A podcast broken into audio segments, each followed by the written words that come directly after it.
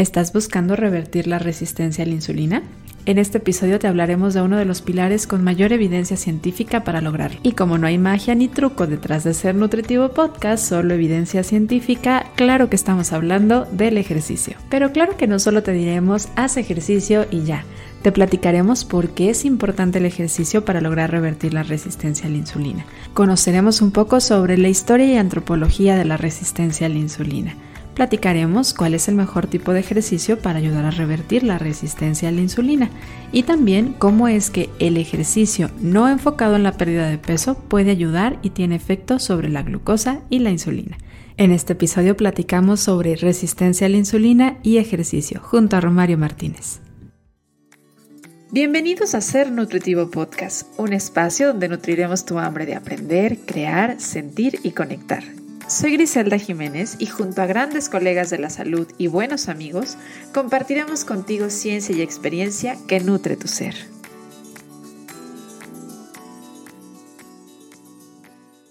Una de cada cuatro personas, es decir, alrededor del 25% de la población mundial, presenta un fenómeno de resistencia a la insulina leve que no necesariamente es una enfermedad, sino una característica fenotípica que puede llegar a evolucionar a una enfermedad, pero esto depende del estilo de vida de la persona.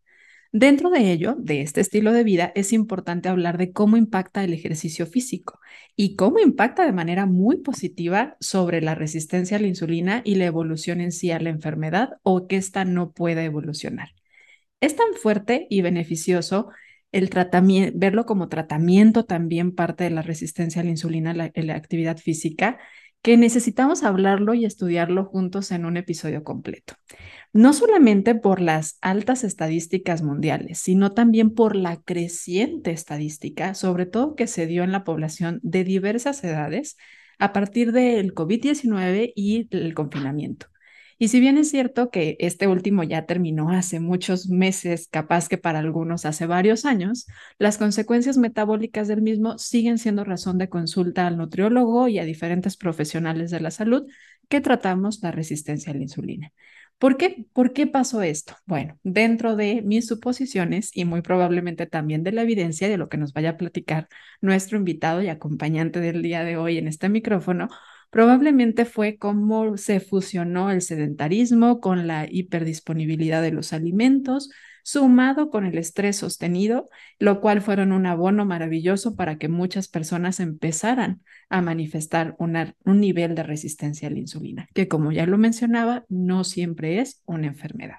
Vamos a hablar sobre resistencia a la insulina, pero relacionado al ejercicio.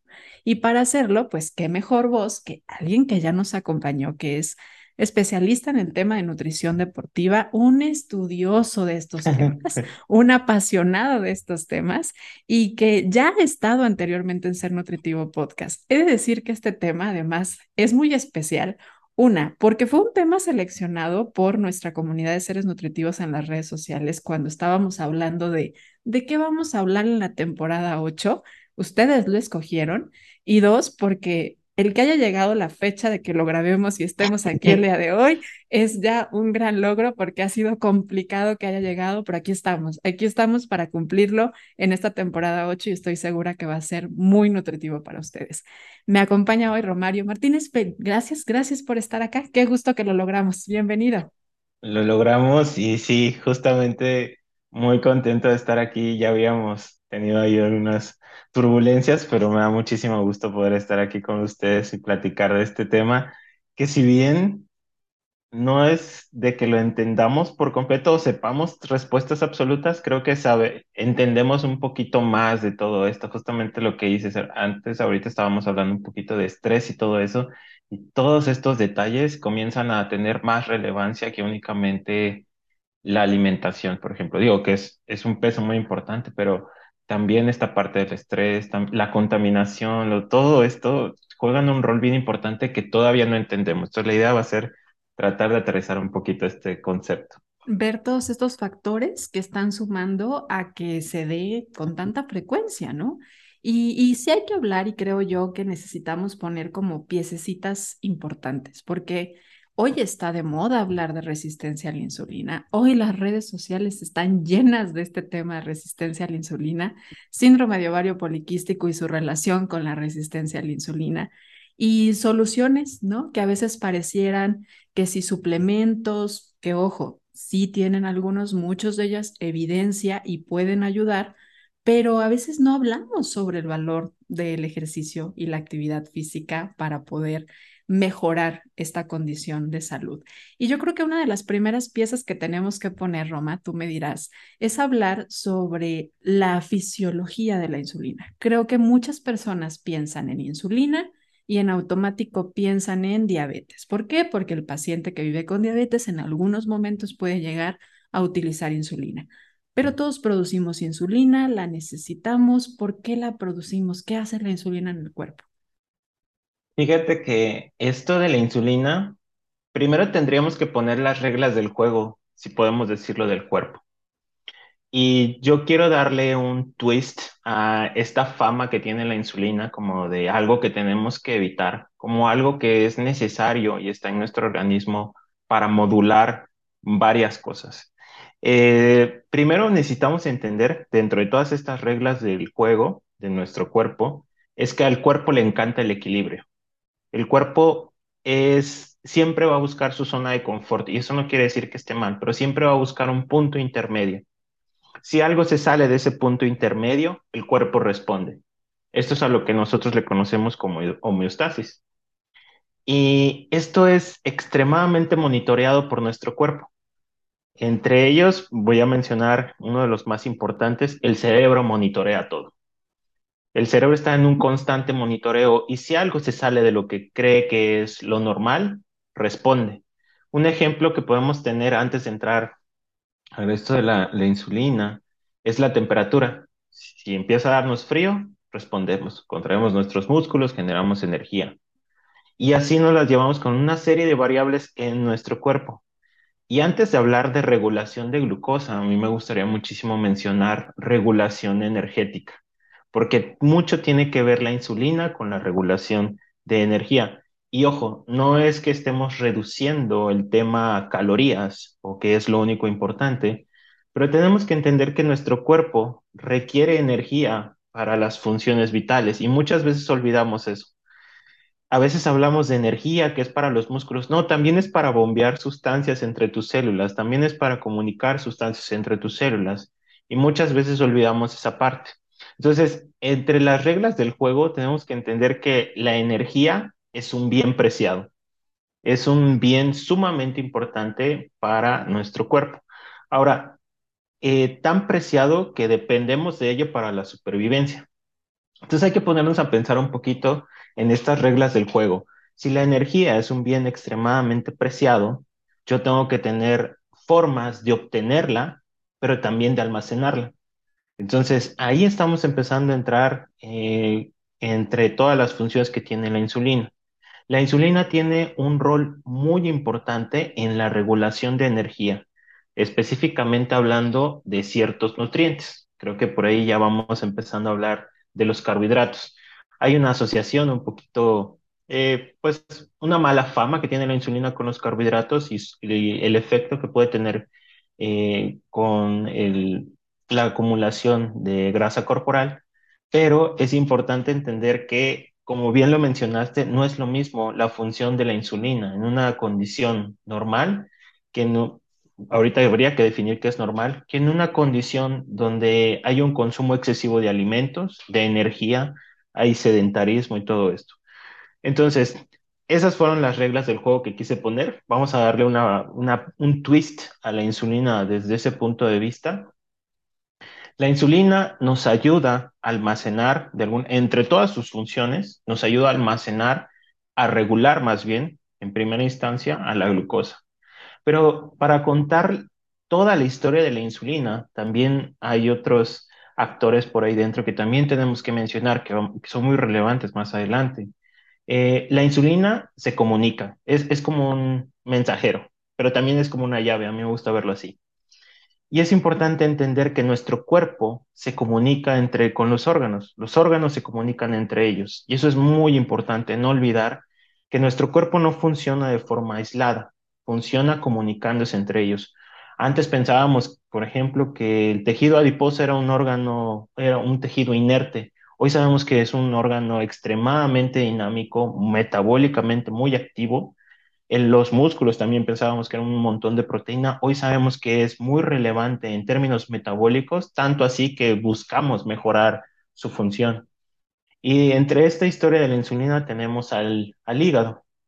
Entonces, estos tres órganos son muy relevantes para poder hablar de la insulina, ya que ellos son encargados también del almacenamiento de energía.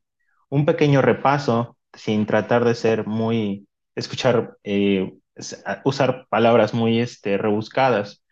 Eh, el proceso de digestión, básicamente, cuando nosotros consumimos un alimento, vamos a decir carbohidratos, pues lo degradamos a eh, sustancias elementales que nosotros llamamos carbohidratos. Esos carbohidratos comienzan a aparecer en sangre.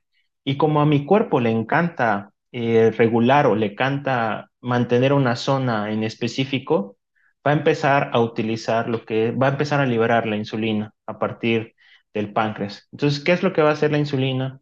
La insulina de alguna forma es, va a hacer que las células de nuestro cuerpo abran las compuertas para que pueda pasar la glucosa. Pero no únicamente eso. También se comunica con otros órganos y les dice, oigan, dejen de producir energía, dejen de producir glucosa, por ejemplo. Al hígado le dice, deja de producir glucosa.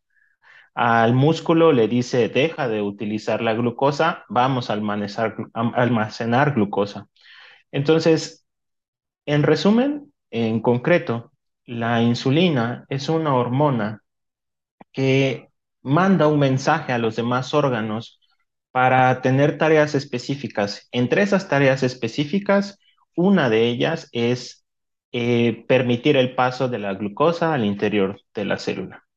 Entonces, y mucho de lo que tiene que ver con la resistencia a la insulina está relacionado a que esa comunicación se vea afectada. Es como si no nos escucharan las células. Las, células no escuchan el mensaje por ahí.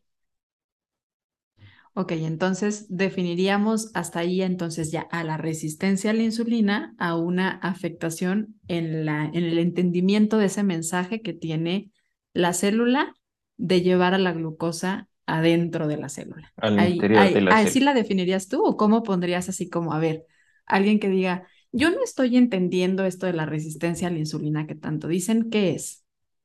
La resistencia a la insulina es una condición en la cual está afectada la acción de esta hormona, por decirlo de alguna forma. Es como si tuviéramos la llave, pero no responde, o sea, no nos hiciera caso y no pudiéramos abrir esa puerta el cuerpo empieza a producir mucha más insulina para poder abrir esa, esa puerta y eso hace que ciertos órganos se estresen, entre ellos el páncreas. Entonces, digamos que si es una mala comunicación, hay una afectación en la comunicación entre diferentes órganos, principalmente el hígado, los músculos y el tejido adiposo. Y ahí podríamos empezar a hablar de que la resistencia a la insulina no únicamente tiene que ver con eh, la glucosa, empieza a haber una serie de afectaciones ahí en términos de comunicación. Por eso empezamos a hablar de eso, porque la resistencia a la insulina tiene mucho que ver cómo, cómo se afecta la comunicación entre órganos. Ok. Y a mí lo que me encanta de la forma en la que comunicas y mucho de lo que estudias es como, a ver, vámonos a revisar un poquito en la historia qué nos está llevando hasta aquí, ¿no? Eh, vemos, hay una creciente, la cantidad de población es muy alta, que tiende a un cierto nivel de resistencia a la insulina. Hoy que además, pues también estos rangos de laboratorio, pues decimos, no, no es tan normal que esté hasta veintitantos y, podamos decir que sigue bien, que ya digamos que nos dimos cuenta que desde niveles más, más pequeños de insulina puede estar habiendo una cierta resistencia. ¿Qué nos está llevando a que seamos tantos? O sea, ¿qué hay detrás eh, en la historia antropológicamente que lleva a la resistencia a la insulina? Eh, primero, e, en este sentido tendríamos que entender que el ser humano es un organismo dentro de, este mundo y podríamos hablar hasta de ecología, pero es importante mencionar que eh, el ambiente determina ciertas presiones a nuestro organismo. Y específicamente me gustaría hablar del ambiente obesogénico, que podríamos englobar todo. Hoy en día eh, podremos hablar de este tipo de enfermedades como enfermedades modernas. De alguna forma, nuestro cuerpo, a mí me gusta verlo así y explicárselo a los pacientes, es que no estaba preparado para la abundancia de alimento. Nuestro cuerpo no está, está, yo lo veo desde esta forma, este, nuestro cuerpo está encontrando maneras de lidiar con el exceso de energía en diferentes formatos. Entonces, eh, desde el punto de vista, si le queremos dar como un twist antropológico a todo esto, el cambio de alimentación a una eh, alimentación donde hay ultraprocesados al por mayor, alimentos hiperpalatables, alimentos extremadamente procesados que son eh, específicamente, el cambio. El, el, ser humano por naturaleza es un organismo que se mueve, es un organismo, es un, es un animal, no lo quiero decir de esa forma, pero es, es parte del reino animal, pero su naturaleza es el movimiento. Nosotros surgimos eh, o poblamos todo el mundo a partir del movimiento. Entonces, la actividad física eh, hablar de antropología de los seres humanos es también hablar de actividad física, porque la abundancia de alimentos es relativamente nueva y de cierta forma no estamos adaptados, realmente no estamos adaptados a la abundancia de alimento. Esa es, esa es la verdad. Pasamos miles de años siendo cazadores, recolectores y apenas llevamos unos 10.000, 20.000 años, 10.000 años específicamente siendo este, sedentarios, por decirlo así, pero creo que mucho tiene que ver es la forma en que se ha cambiado, cómo surgieron nuestro, nuestro, nuestro cuerpo, cómo se fue adaptando a nuestro organismo.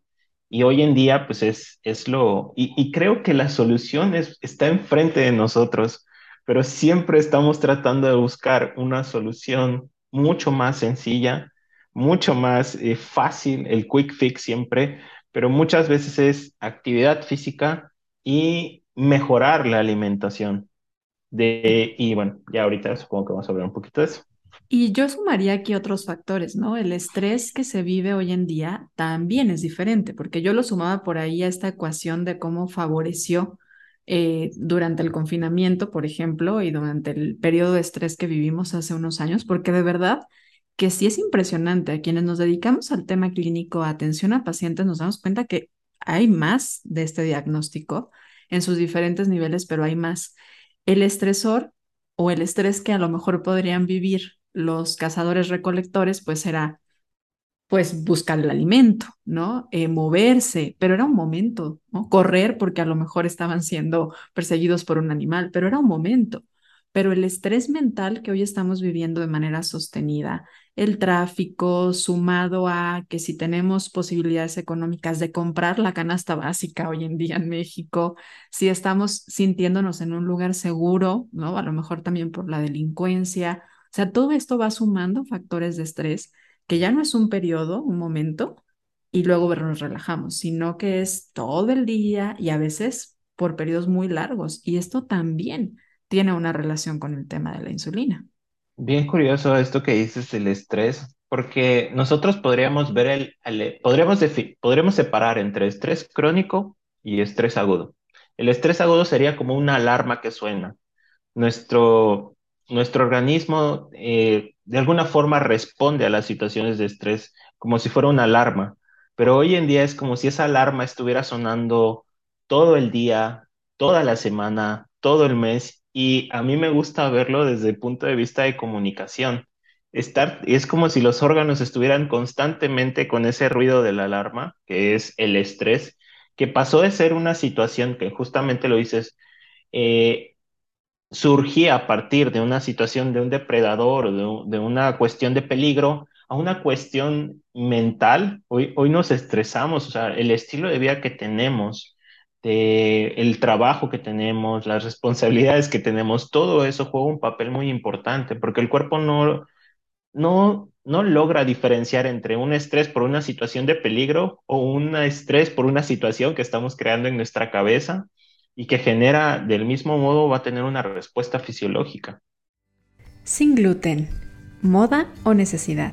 Escuchemos las opiniones de tres expertas en salud digestiva, Paulina Ortiz, Lorena Torres, Carla Moreno, en el final de la temporada 8 de Ser Nutritivo Podcast. ¿Nos acompañas a entrevistarlas? Será en vivo en la plataforma de Instagram dentro de Ser Nutritivo Podcast, el próximo miércoles 16 de noviembre a las 8 de la noche. Prepara tus preguntas y acompáñame a cerrar con ellas esta maravillosa temporada de Ser Nutritivo Podcast. Y me gustaría que para irnos acercando un poquito, porque me encantó que ahorita hablábamos, hablabas de cómo buscamos soluciones, así como de a ver si nos inventamos el hilo negro, ¿no? Y están ahí, o sea, están en nuestra historia, están en lo que hemos dejado de hacer, en lo que ha ido llevando a, a, nuestra sociedad a más enfermedades de este tipo. Que podamos explicar un poquito el efecto de la insulina en el tejido muscular, para que después podamos dejar esta invitación clara de decir, ¿por qué te estamos hablando que una muy buena solución es cuidar tu masa muscular? Se me ilumina la carita cuando, o sea, la sonrisa cuando es, músculo es, es, algo que me encanta muchísimo.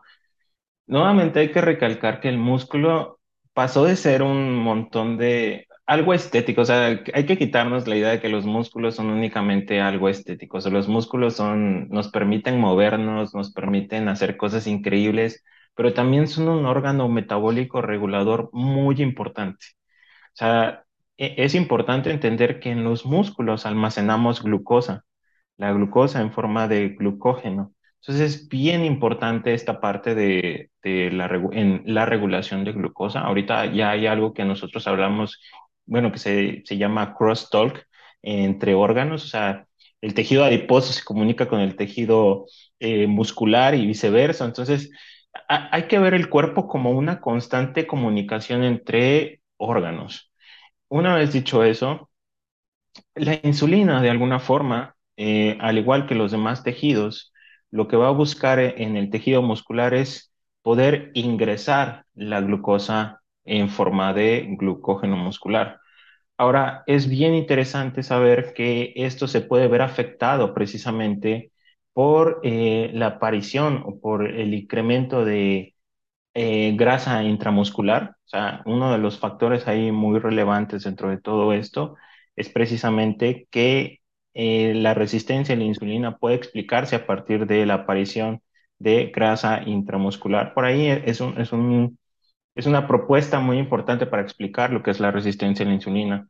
Entonces, si nuestro órgano más importante, uno de los órganos más importantes en la regulación de glucosa, tiene problemas para poder escuchar el mensaje de la insulina, pues vamos a empezar a tener también eh, por ahí problemitas. Lo interesante es que hay otras formas en las cuales podemos hacer que la glucosa ingrese a lo que es el músculo y es ahí donde viene la maravilla del ejercicio físico.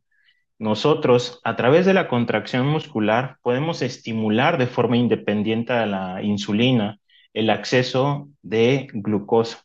Y eso se va a lograr únicamente a través de la contracción muscular. El músculo tiene sensores. El músculo tiene sensores de energía, vamos a ponerlo de esta forma. Eh, eso es, ese es lo que le conocen como AMPK, perdón por eh, es tan específico eso, pero imagínense que hay un sensor, un, interruptor que está monitoreando constantemente los niveles de energía. Cuando los niveles de energía disminuyen, se activa el AMPK.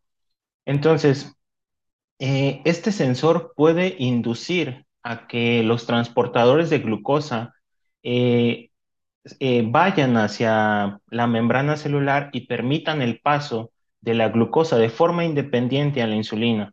Entonces, una de las mejores formas que nosotros podemos tener para mejorar la regulación de glucosa es a través de la actividad contráctil de los músculos el hecho de que los músculos se contraigan hace que suceda esta, se llama traslocación, o sea, que se abran las puertitas de alguna forma al interior de, la célula y permitan el paso. Eh, justamente e, es curioso que un órgano afectado, al ponerlo a trabajar, comience a cambiar y mejore el aspecto metabólico, pero justamente en el ambiente obesogénico, donde el sedentarismo es eh, una parte muy crítica de todo el problema, pues termina siendo eh, la solución que muchos, muy pocos quieren tomar. Y ahorita ya se quiere diseñar, bueno, ya se, ya he estado leyendo algunos artículos de, eh, de mioquinas, o sea, algunas sustancias que son producidas por el músculo que inducen a ciertos cambios, pero ahora lo quieren hacer un fármaco. Entonces, digo, la propuesta para no es buena hacer ejercicio. para no hacer ejercicio. Digo, eso en una población comprometida es increíble, pero la gran mayoría de nosotros podría hacer ejercicio y muy probablemente mucha gente va a optar por este tipo de alternativas por no hacer ejercicio, pero en general el músculo es un órgano regulador de la glucosa y ponerlo a trabajar significaría que nosotros pudiéramos mejorar estos parámetros. De hecho, mucho tiene que ver dentro de todo esto.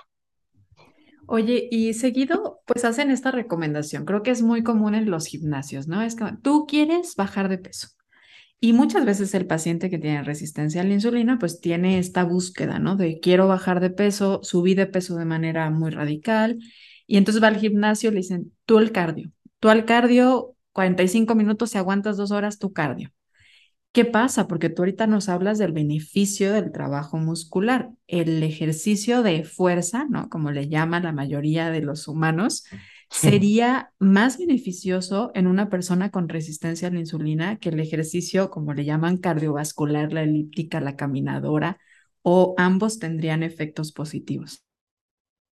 Yo creo que eh, se deben de hacer ambos, pero en los pacientes con resistencia a la insulina, el entrenamiento de fuerza puede ser eh, una parte importante al inicio del programa, al menos a mí sí me gusta verlo de esa forma. Eh, pero el ejercicio cardiovascular, sin duda alguna, también trae ciertos beneficios. Algo bien interesante, sobre todo poner en contexto de lo que sucede con los pacientes, entrenamiento y ejercicio cardiovascular, es que justamente se tiene esta idea que para bajar de peso se necesita hacer mucho cardio y quitar muchas calorías. Esa es la fórmula perfecta para comprometer la masa muscular. Y si la masa muscular es, este, es escasa y todavía la comprometo, entonces una de las formas más eh, eficientes para preservar la masa muscular, poca, mucha que tengan, es con el entrenamiento de fuerza. El entrenamiento de fuerza creo que puede ser la parte medular dentro de este tratamiento para la resistencia a la insulina. Y precisamente el hecho de buscar crear músculo es buscar crear un tejido que nos va a ayudar todavía aún más a regular lo que es la glucosa. Lamentablemente el ejercicio cardiovascular no es muy bien conocido precisamente por eh, aumentar el tamaño de los músculos o aumentar la, sí, el tamaño, la cantidad de músculo eh, de hecho, podría ser lo contrario, pero tiene sus beneficios. O sea, de alguna forma, el ejercicio cardiovascular nos ayuda a manejar mejor la energía. Eh, yo creo que vamos a hablar un poquito más adelante de eso, pero eh, sí es importante entender que el entrenamiento de fuerza puede ser parte medular. Ahora, en México hay una, bueno, no al menos en la población adulta, o por ejemplo, a la gente que yo conozco, por ejemplo, mis papás, mis abuelos, nunca pude llevarlos al gimnasio. O sea, hay un tema por ahí donde probablemente la población joven está más, más dispuesta a entrar al gimnasio y falta una cultura para buscar que adultos mayores, gente de más edad pueda entrar a los gimnasios, porque sí es un tema, al menos, eh, no sé si sea en toda la República o en todos los lugares, pero aquí en Veracruz es es bien difícil. O sea, esta idea que, por ejemplo, en sarcopenia, el, entrenamiento de fuerza también es bien importante, pero ¿cómo cuesta trabajo? O sea, no está esa cultura todavía de, de seguimos todavía eh, haciendo o diciendo maravillas del ejercicio cardiovascular, que si bien es importante, es, hay otras modalidades de entrenamiento que podrían ayudar con el tratamiento. Y creo que también aquí cabría la invitación de hacer espacios seguros para los adultos mayores, ¿no? Porque muchas veces los gimnasios justamente están diseñados más en un ambiente juvenil, en el que la gente va buscando aumentar los músculos y verse de manera solamente estética. Y pues una persona a lo mejor que ya no es su interés, que la música está muy alta, que realmente no están diseñados muchas veces para ellos. Y los mismos entrenadores no tienen esta apertura a ver al adulto mayor o a la persona en sus diferentes etapas de la vida con necesidades también de mantener su masa muscular. Y creo que esto también pues va siendo un ambiente, ¿no? Y nos damos cuenta que no es solo la falta de, de conocimiento o la intención de la persona, sino que hay un ambiente que no siempre favorece a que ellos lo realicen. Sumado a la idea que se tiene de que es algo estético y que el músculo es para verse bien, que anteriormente mencionabas.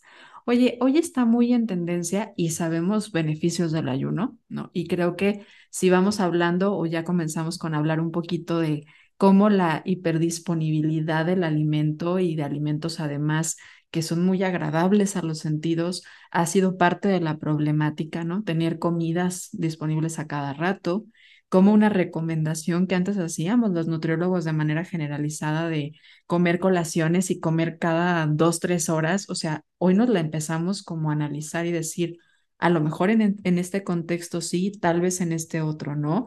Eh, porque pues nos entendemos que sí vale la pena dar esos espacios, ¿no? De ayuno el ayuno en ejercicio, el, hacer ejercicio en ayunas, pues empezó a volver también una tendencia. ¿Esto es favorecedor en una persona que tiene resistencia a la insulina o habría por ahí sus, sus importantes matices?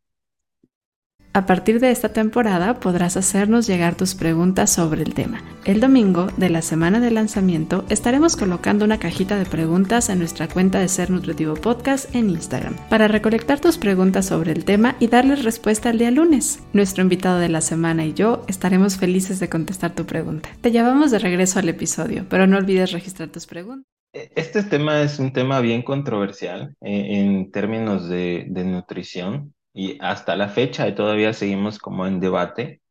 Si desde mi punto de vista, el, y voy a dar una justificación a, lo que voy a decir, el ayuno es una opción viable para algunos, no para todos. Obviamente hay que tener mucho cuidado de no hacer, eh, de no tratar de compensar una, una conducta por ahí con, con el ayuno.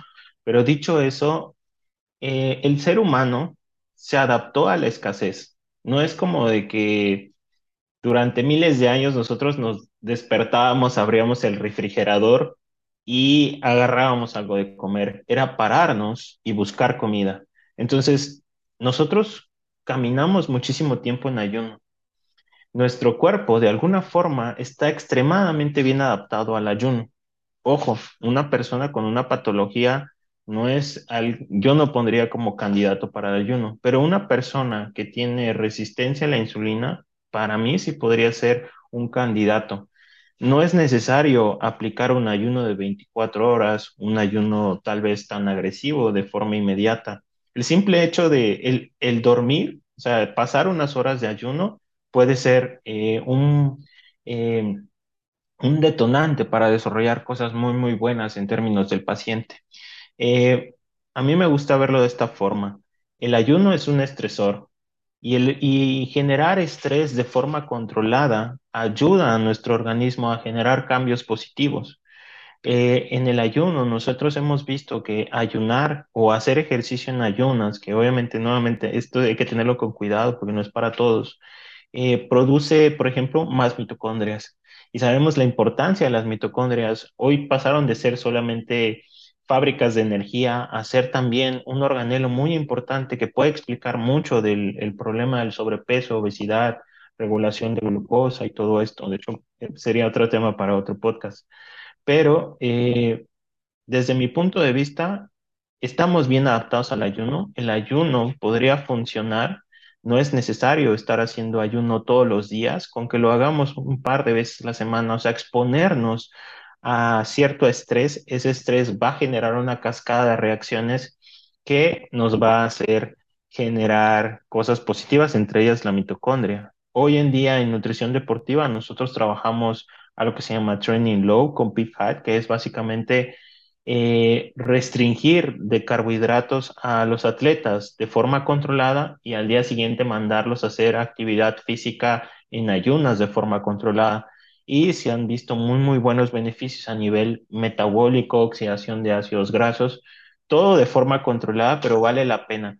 Creo que también hay que, es importante que nosotros los nutriólogos nos pongamos de acuerdo, o sea, en realidad, qué, qué es lo que qué es lo que podemos hacer, pero sin duda creo que es una opción bastante viable en este mundo en el cual la abundancia de alimentos, dejar de darle tanto alimento o restringirlo por ciertas horas, ciertas horas, beneficia muchísimo esto de la resistencia a la insulina. Ahora, no tienes que empezar con todo, ¿no? Creo que también valdría la pena poder decir eso.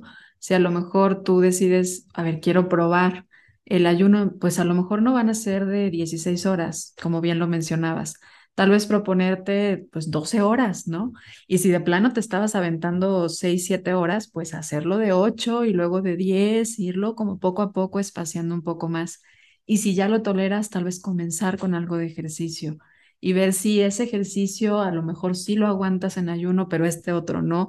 Ir probando, ir haciendo, ir haciéndolo estrategia, no ir haciéndolo con estrategia, con atención a tu cuerpo y permitiéndole también que se vaya adaptando, ¿no? O sea, busca este equilibrio que bien mencionabas al principio. Y que el ayuno sea visto como una forma en la cual yo voy a poder mejorar eh, mi metabolismo en lugar de buscar compensar que, ah, ya ayuné y voy a romper el ayuno con hamburguesas. O sea, desde mi punto de vista, eso es bloquear muchos beneficios del ayuno. O sea, si vas a romper el ayuno, porque alguna vez me ha tocado ver escenarios donde rompen el ayuno con papitas, con, eh, pan dulce, con refresco. Entonces, verlo como una forma en la cual yo voy a eh, mejorar o voy a tener una mejor versión, una versión más resiliente de mí, o sea, eh, eso sería la parte importante. No ver el ayuno como una, una, un cheque en blanco para comer todo lo que yo quiera en un lapso de ocho horas, que, que tristemente es más frecuente que se haga de esa forma que por buscar tener más mitocondrias. Sí, y ojo, porque esto es una medida compensatoria, ¿no? O sea, estás haciendo una conducta de riesgo y una de las características mencionadas ya en episodios donde hemos hablado sobre el ayuno con Sofía, con Sofía Cienfuegos fue justamente que si hay conductas de riesgo o advertencias por ahí de un trastorno de conducta alimentaria, aunque la persona a lo mejor diga hoy en día no tenerla, es importante considerar que el ayuno no sería una de las primeras estrategias, ¿no? La calidad del alimento sigue siendo importante y no solamente decir, ah, ya cumplo el tiempo, entonces la calidad ya no importa es una pieza más del rompecabezas, no es una justifica a la otra. Oye, la grasa abdominal, la grasa visceral creo que tiene una importancia muy fuerte en temas metabólicos y que muchas veces no se habla, digo, creo que de hecho en este, en Ser Nutritivo Podcast no lo hemos hablado, ¿no? De qué es la grasa visceral y por qué esta parte de tan famosa en México, a lo mejor digo, sé que nos escuchan de otros lados, ¿no? Pero el, el, el mídete, ¿no? De la cintura, cadera, por qué es importante y cómo puede estar relacionada con, además de otras enfermedades cardiometabólicas, con la resistencia a la insulina. Este, fíjate, con, esto de la, grasa visceral, sí, en efecto, nuevamente otra vez hay que mencionar que, que el tejido adiposo es un órgano muy activo. Y el hecho de tener mucho de ese órgano activo hace que manden muchos mensajes. Estos mensajes son recibidos por todos los órganos. Entonces, realmente uno de los problemas, nuevamente vuelvo a caer con un problema de comunicación. Eh, digamos que el hecho de, de, que el tejido adiposo esté mandando tantos mensajes hace que ocurran ciertos desbalances, pero particularmente lo que he estado viendo eh, últimamente es que en términos de resistencia a la insulina, más que el tejido visceral, es el tejido que se va, es el, la grasa que se va acumulando en los tejidos. Por ejemplo, el tejido, eh, la grasa que se acumula en el hígado y la grasa que se acumula en los músculos. De hecho, regresándonos un poquito por ahí, eh, el hecho de que haya grasa acumulándose en los músculos agrava o hace que se eh, sea mucho más severa la resistencia a la insulina. Entonces, en términos de resistencia a la insulina, el reducir el, la grasa en el hígado, la grasa en intramuscular, ayuda mucho más. Ciertamente esto no quiere decir que la grasa visceral sea inofensiva, todo lo contrario, sigue siendo un problema muy importante. Pero curiosamente, eh, si un individuo logra perder, por ejemplo, el 3% de su peso corporal, eso ayuda muchísimo en términos metabólicos y es una reducción en, el, en, lo, en la grasa intramuscular, no tanto en la visceral, pero podríamos decir, o sea, de como una medida inmediata o como una estrategia inmediata, empezar a hacer actividad física y reducir con el 3% que, que se reduzca, ya hay beneficios metabólicos en términos concretos. La grasa visceral, sí, en efecto, tiene efectos nocivos, pero probablemente deberíamos voltear a ver lo que es la grasa en los músculos, la que se va acumulando, y lo del hígado graso, que es bien importante entenderlo por ahí. En términos de resistencia a la insulina, la hipótesis es precisamente que justamente estas, estos dos factores en el hígado y en los músculos juegan un rol muy importante en la resistencia a la insulina. Si me lo permiten, y he tratado de encontrar una forma de, de explicarlo, es como si hubiera muchísimo ruido en estos órganos que no logran eh, escuchar las instrucciones de la insulina. Al quitar todo ese ruido, eh, que tiene mucho que ver con la grasa por ahí que se va acumulando, se permite escuchar de forma eficiente las instrucciones de la insulina y todo empieza, muchas cosas mejoran a nivel metabólico, si lo podemos decir de esta forma, pero empezamos a centrar en lo que se acumula en el hígado y en los músculos, puede ser, puede darnos beneficios inmediatos que tal vez buscar una pérdida de peso eh, visceral y todo esto, que obviamente recomendable que lo hagan, pero algunas cosas se pueden obtener con actividad física y cambio en la dieta en términos de resistencia a la insulina. Y seguro muchos están preguntando, y de hecho yo me lo estoy preguntando, ¿cómo nos damos cuenta si tenemos grasa en los músculos? Ese tema sí está, ahora sí me agarras en curva también, pero pues puede ser por ultrasonido, pero en general hay muchas cosas que podemos asumir, pero generalmente cuando hay resistencia a la insulina por ahí también se puede explicar mediante la acumulación de, de la aparición del ácido graso, eh, perdón, del hígado graso y también la aparición del incremento de grasa en los músculos. Digamos que por ahí damos por hecho algunas cosas, eh, sí están muy relacionadas. Realmente no sabría decirles si hay una forma de determinar la cantidad, probablemente ultrasonido, alguno de ese tipo de, algún tipo de, de, de estudios de ese tipo, pero en general sí van muy relacionadas. Ok. Ahora, me encantó escuchar que hablabas de, a ver, es un 3% del porcentaje 3% del peso, o sea, desde el 3% de una pérdida de peso ya hay beneficios. Y creo que muchas veces, lamentablemente, hoy todavía muchos profesionales de la salud, incluso nutriólogos, aún con todo, toda esta información que ya tenemos de diferentes instituciones, asociaciones que nos dicen, a ver, no necesitamos llevar a las personas a su índice de masa corporal ideal. Y de hecho, no hay que buscar eso, mucho menos en una persona que tenga un tema de, peso importante, sino que habría que buscar una mejora metabólica. Y desde una pérdida de 3% ya hay una mejoría. Muchas veces la recomendación o la razón por la que llegan con el nutriólogo o llegan al gimnasio, alguien que tiene resistencia a la insulina recién diagnosticado, es porque le dice el doctor, tienes que perder peso. Pero perder peso cuando hay resistencia a la insulina no es un tema fácil. Entonces, ¿qué beneficios hay más allá de la pérdida de peso, el que empiecen a hacer ejercicio. Porque para que bajen de peso a lo mejor va a pasar 3, 4, 6, 8 meses, ¿no? Yo les digo, hay que quitar el freno de mano porque quieres mover un coche que trae un freno de mano y el freno de mano es la resistencia a la insulina. Primero tienes que mejorar la condición metabólica, que es quitar ese freno de mano, y a lo mejor empieza a haber un cambio en la composición corporal. ¿Cómo? Ayúdame a motivarlos porque es muy probable que si alguien trae esta indicación en su mente, tienes que bajar de peso para mejorar el tema de la insulina, y entonces tiene dos, tres meses en el gimnasio y no ve cambio, ¿cómo los motivamos a decirles, vas bien, algo está viendo, aunque no lo veas en la báscula? Yo creo que hay que quitarnos la idea de, de que el peso cuenta toda la historia.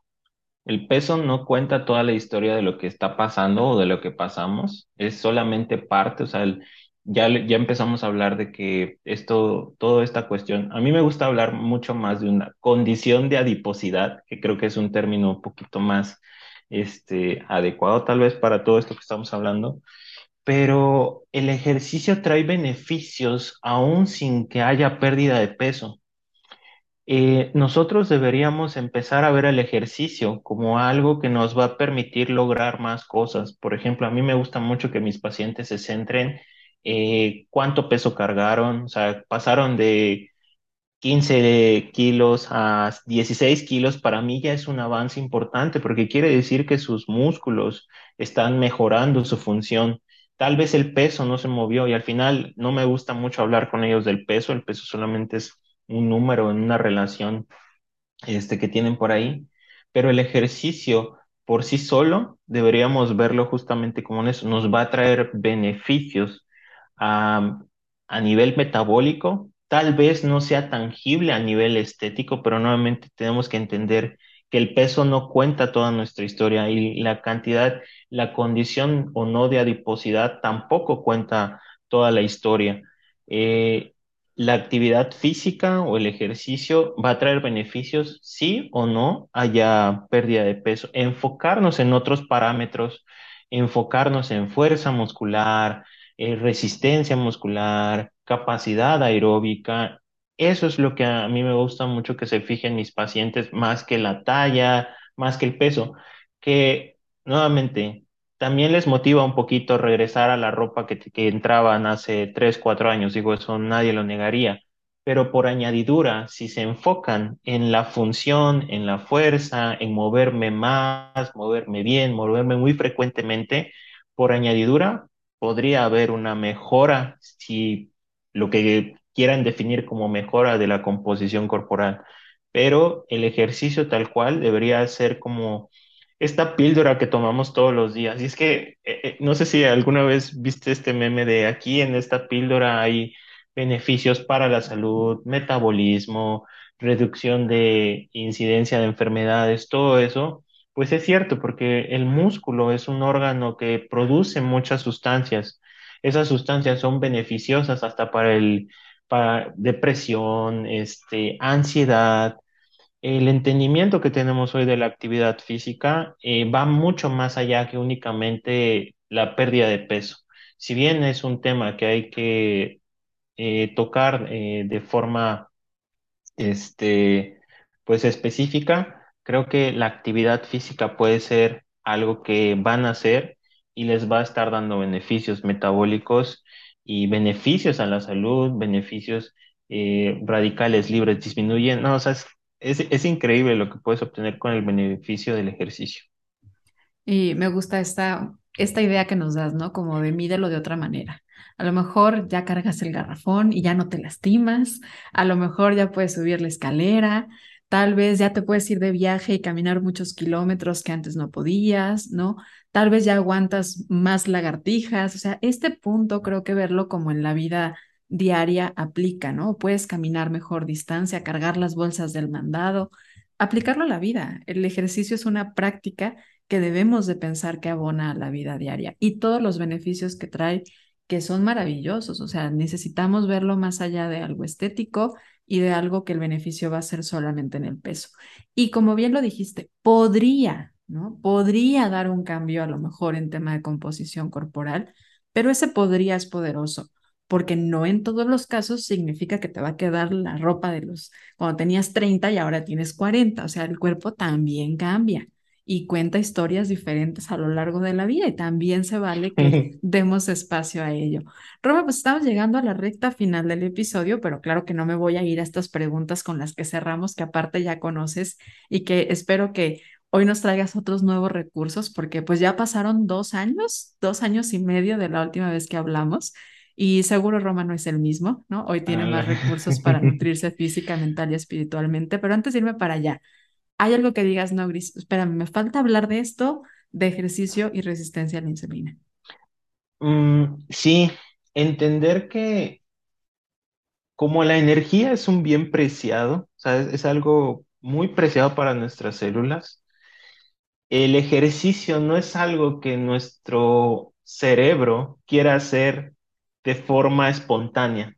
Eso es bien importante entender. El cuerpo siempre va a buscar la forma de no hacer actividad y siempre va a buscar la forma de buscar eh, consumir energía. Evolutivamente hablando, estamos diseñados para eso. Eso nos permitió sobrevivir como especies. Entonces, sí por ahí hay un componente de compromiso con uno, con uno mismo para moverse. El cerebro, o sea, de entrada nos va a hacer que no nos paremos de, de la silla, que no nos paremos del sofá.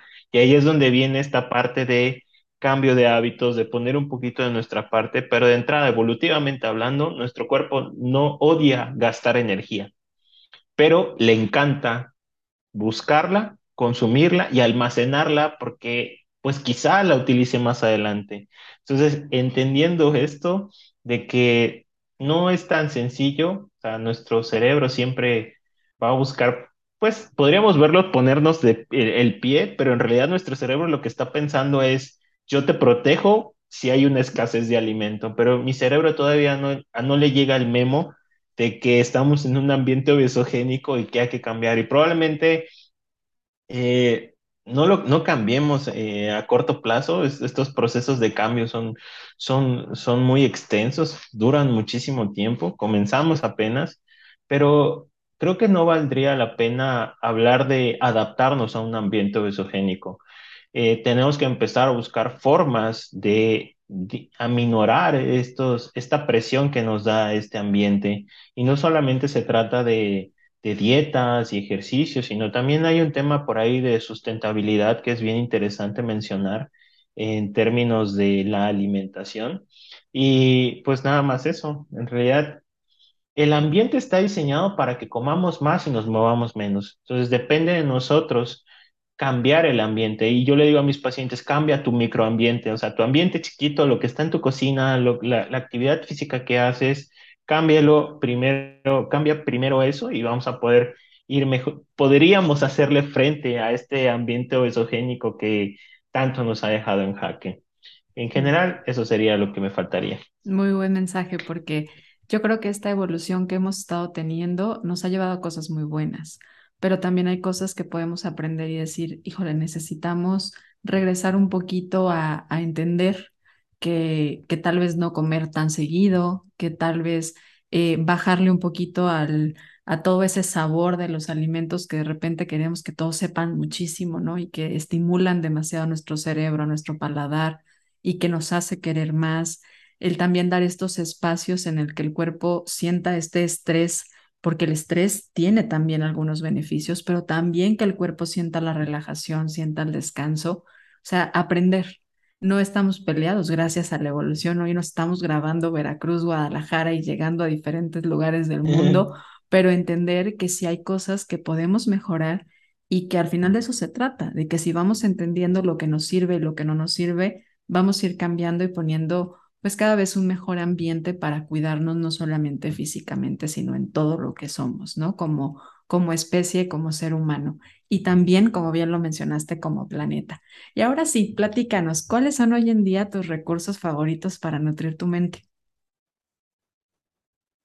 Fíjate que ahorita yo estoy teniendo una transición de nutrición a un área que nunca me había atrevido a, a, a indagar. Era algo que le tenía mucho miedo porque decían, ¿cómo me voy a pasar a otra ciencia? Y es la antropología, la, digamos, la, la, sí, la época del paleolítico y todo esto. Este, y, y lo explico de esta forma. Eh, al yo tratar de entender cómo es que evolucionamos, me doy cuenta de lo maravilloso y lo increíble que hemos sido como especie, lo fuertes que somos, lo resistentes que somos, lo adaptables que somos. Eh, y esto tiene que ver incluso hasta cómo es nuestro comportamiento. Entonces, ahorita yo estoy fascinadísimo con tratar de entender cómo es que evolucionó nuestra mente, cómo el fuego, por ejemplo, hizo que nuestros cerebros crecieran más, que nuestros intestinos se acortaran, pero también cómo estos cambios en la alimentación han afectado nuestra microbiota Eh, ahorita yo me estoy nutriendo muchísimo, tratando de entender cómo es que funciona, por qué el ser humano funciona de esta forma, por qué piensa de esta forma, porque también hay una parte, eh, sí es como em, evolución de la conducta, son cosas bien increíbles, o sea, ¿por qué nos comportamos de esa forma? ¿Por qué el ser humano funciona mejor cuando trabaja en conjunto? Evolutivamente hablando, eso nos hizo sobrevivir como especie. Yo ahorita estoy nutriéndome un montón con esta parte de entender y estoy tratando de defender a capa y espada que el nutriólogo debería, tener una, un antecedente más fuerte de lo que es por qué el, el organismo, por qué el cuerpo funciona de esta forma, por qué somos así, por qué el ambiente oesogénico está causando estas presiones. Creo que si me lo permites, a través de esto que me estoy nutriendo y que me está encantando y, espero dedicarme a eso, la mente comienza a tener más relevancia eh, en todo esto. Creo que la forma en que está configurado nuestro cerebro, cómo nuestro cerebro tiene eh, mecanismos que nos pueden ayudar, pero también nos pueden pasar a afectarnos. En este caso, por ejemplo, que no quiera moverse, explica muchísimas cosas. Creo que nos queda mucho eh, el segundo cerebro que tenemos por ahí también es increíble. O sea, todo esto, ahorita yo estoy muy contento, soy muy feliz, más bien estudiando todo esto de por qué y me gusta mucho platicar acerca de ello. Entonces, ahorita ando, eh, decidí este, ser feliz eh, cambiando un poquito de la nutrición a pasar a lo que es la, la antropología. Y me gusta mucho. Y, y al ver todo lo que está enfrente, más que miedo, porque algunos nutriólogos no nos van a dejar mentir, eh, sentimos que no sabemos mucho, pero hoy estoy en un momento en el que no sé mucho de esto, pero me emociona todo lo que voy a poder descubrir y traerlo de vuelta a- con mis colegas de nutrición, que creo que vale mucho la pena por ahí. Ahorita ando en ese mood. Está súper interesante y creo que nos recordaste lo importante que es mirar al pasado, ¿no? Pero mirar al pasado, mi pareja utiliza mucho una frase que, que a mí me enseña, ¿no? De no podemos ver, no podemos ver el pasado con los ojos del presente. Para poder aprender necesitamos ver todo lo que había, ¿no? O sea, las diferentes circunstancias que se vivían, porque muchas veces creemos que todo lo que tenemos hoy en día es algo que siempre hubo, que siempre ves y, y lo juzgamos desde este, desde este lado de donde estamos ahorita, ¿no? Pero cuando nos ponemos los lentes y analizamos cómo, pues era un medio, una forma diferente, nos damos cuenta y entendemos muchos por qué y para qué de lo que hoy somos. Entonces, qué interesante y ojalá en un par de meses, años, no sé cuándo, eh, regreses por acá para ahora, ahora platicarnos de lo que estás Sí. aprendiendo también desde esa área y conjuntándolo con la nutrición, porque no está nada peleado. Oye, ¿tu alma? ¿Cómo disfrutas nutrirla?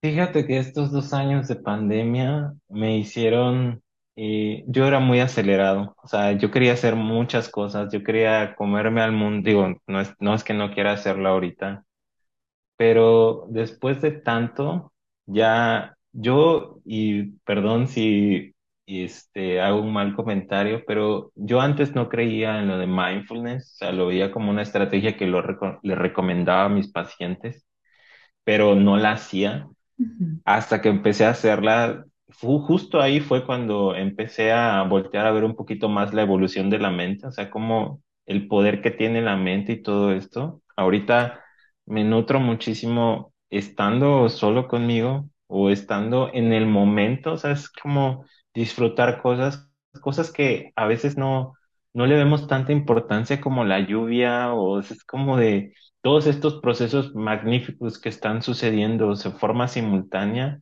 y a veces no nos detenemos en el tiempo para, para verlo, o sea, por estar tratando de, estamos tan estresados que olvidamos todo eso, hay tanto ruido en nuestra cabeza que perdemos a veces ver qué es lo que está a nuestro alrededor. Yo ahorita estoy en un proceso bien interesante también tratando de de entender, o sea, por primera vez me estoy preguntando yo si en realidad quiero esto y si me lo preguntan, yo no me veo dando consulta toda mi vida, pero sí me veo este, estudiando huesitos y haciendo este tipo de cosas. Y fue, pero eso fue gracias a yo poder apagar un poquito ese ruido que traía en la cabeza de, a ver, ¿qué quieres? ¿Quieres credenciales y presumirlas en redes sociales? ¿O quieres ser feliz en una tarde leyendo algo que, que te encanta o que podrías leerlo este, un domingo por la tarde? Y pues elegí ser feliz y ahorita estoy tratando de, de amalgamarlo y, y, es, y justo no está nada peleado. Al final es algo que me está gustando mucho hacer.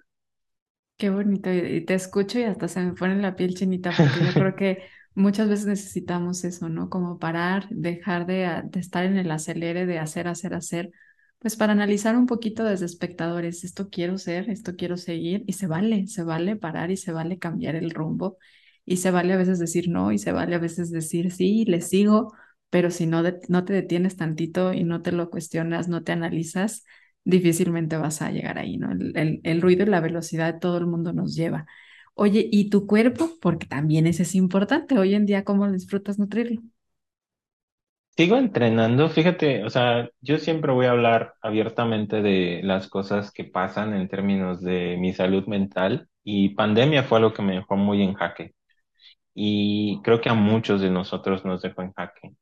Y justo vamos a regresar otra vez a la evolución, pero al ver todo lo que nuestros ancestros pasaron, todo lo que tuvieron que lidiar para nosotros estar aquí ahora, toda la fortaleza que tuvieron, todo lo que caminaron, para mí es como una, es no desperdiciar todo el potencial que se tiene en términos de toda la capacidad que tiene mi cuerpo eh, increíblemente ahorita a mí lo que me gusta es, eh, quiero, ahora, ahora, estoy en modo trepacerros, este, creo que pandemia por eso, pero lo hago porque quiero tratar de sentir un poco de lo que sintieron ellos a la inmensidad de la naturaleza.